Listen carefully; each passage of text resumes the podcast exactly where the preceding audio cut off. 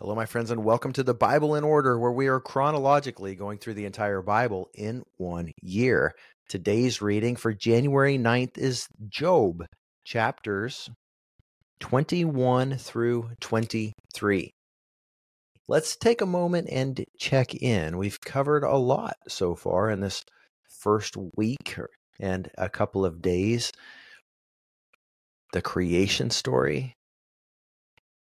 what does the world look like from God's perspective?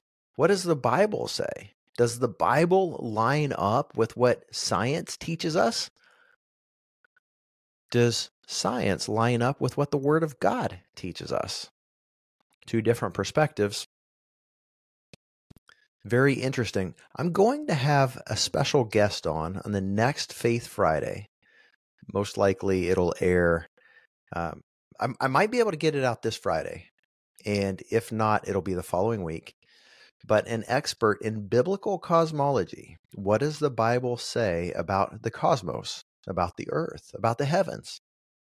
It's going to be fascinating. And it's going to rock some people's worlds. It's going to literally change the way you perceive some things. Some people are going to get upset. And I mean upset. Some of you are going to block this channel after you listen to that special Faith Friday on biblical cosmology. So I'm nervous about it. I don't want to upset anyone. And yet I'm on this journey to understand the full truth of what the Bible says, as well as what the truth is. I don't care what any book says I just want to know the truth. I don't care who doesn't want to know the truth. I mean, I do care, but I care more about knowing the truth. God's placed it within my heart. And sometimes I have to admit that what I previously thought was wrong. Certainly, that's one of the themes of the book of Job, isn't it? They have this idea, Job's friends, that he must have sinned. He must have done something wrong. He must have some hidden sin. And that's why God is cursing him. And the truth is, God himself said to Satan, Do you not see my servant Job, how he is righteous, how he's blameless? Satan said, he, He's righteous, he's blameless because you've blessed him but take the blessing away and he will curse you to your face.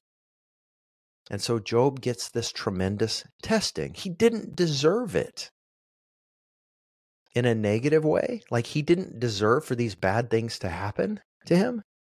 But it could also be argued from a positive way. He didn't deserve to receive this tremendous blessing from God in chapter 19, verse 23, Job says, I wish that my words were written down, that they were recorded on a scroll, or were inscribed in stone forever by an iron stylus, stylus and lead.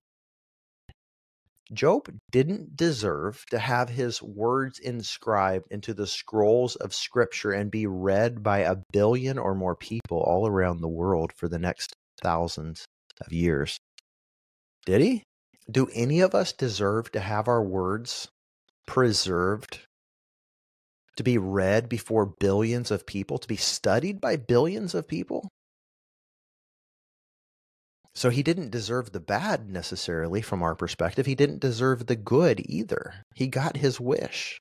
It's not fair that Job had to go through this ordeal so that he would understand what it feels like when people just want to die, when somebody wishes that they had never been born. But Job went through that and then he wrote about it so that we could learn.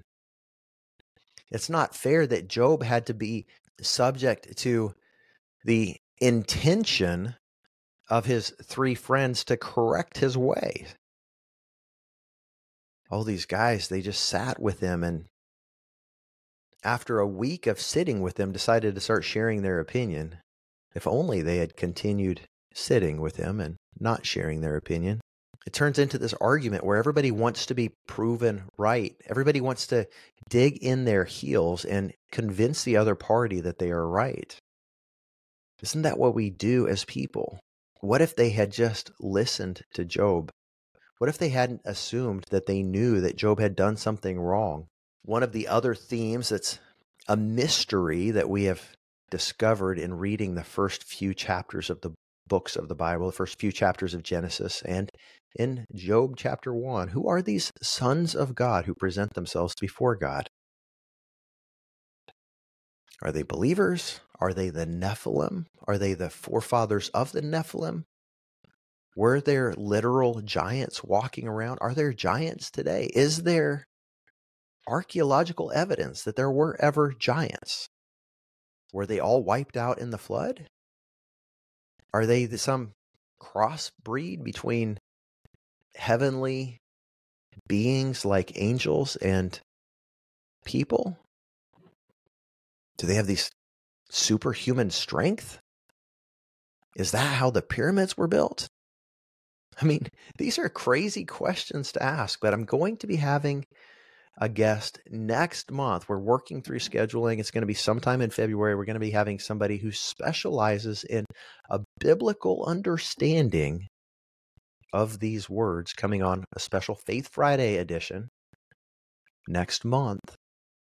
That's going to be exciting as well. So stay tuned. Be watching our alerts on YouTube and on Facebook. And you can always go to BibleInOrder.com for all of the recordings, all of the updates. Please be sending in your questions. If you have questions from a biblical perspective, what does the Bible say about anything that interests you? You can also go to Spotify and send in a voice message for me to listen to. Sometimes it's easier just to talk than it is to type. I understand that full well. I love your questions. I love the conversation that's taking place on the Facebook group, Bible in Order on Facebook. It's been so much fun hearing from you guys. Thank you for emailing me at 365 Bible reading at proton.me. I always enjoy hearing from you. What other questions do you have? What other comments do you have? What other biblical topics would you like to have a special guest come on and share about on our next Faith Friday?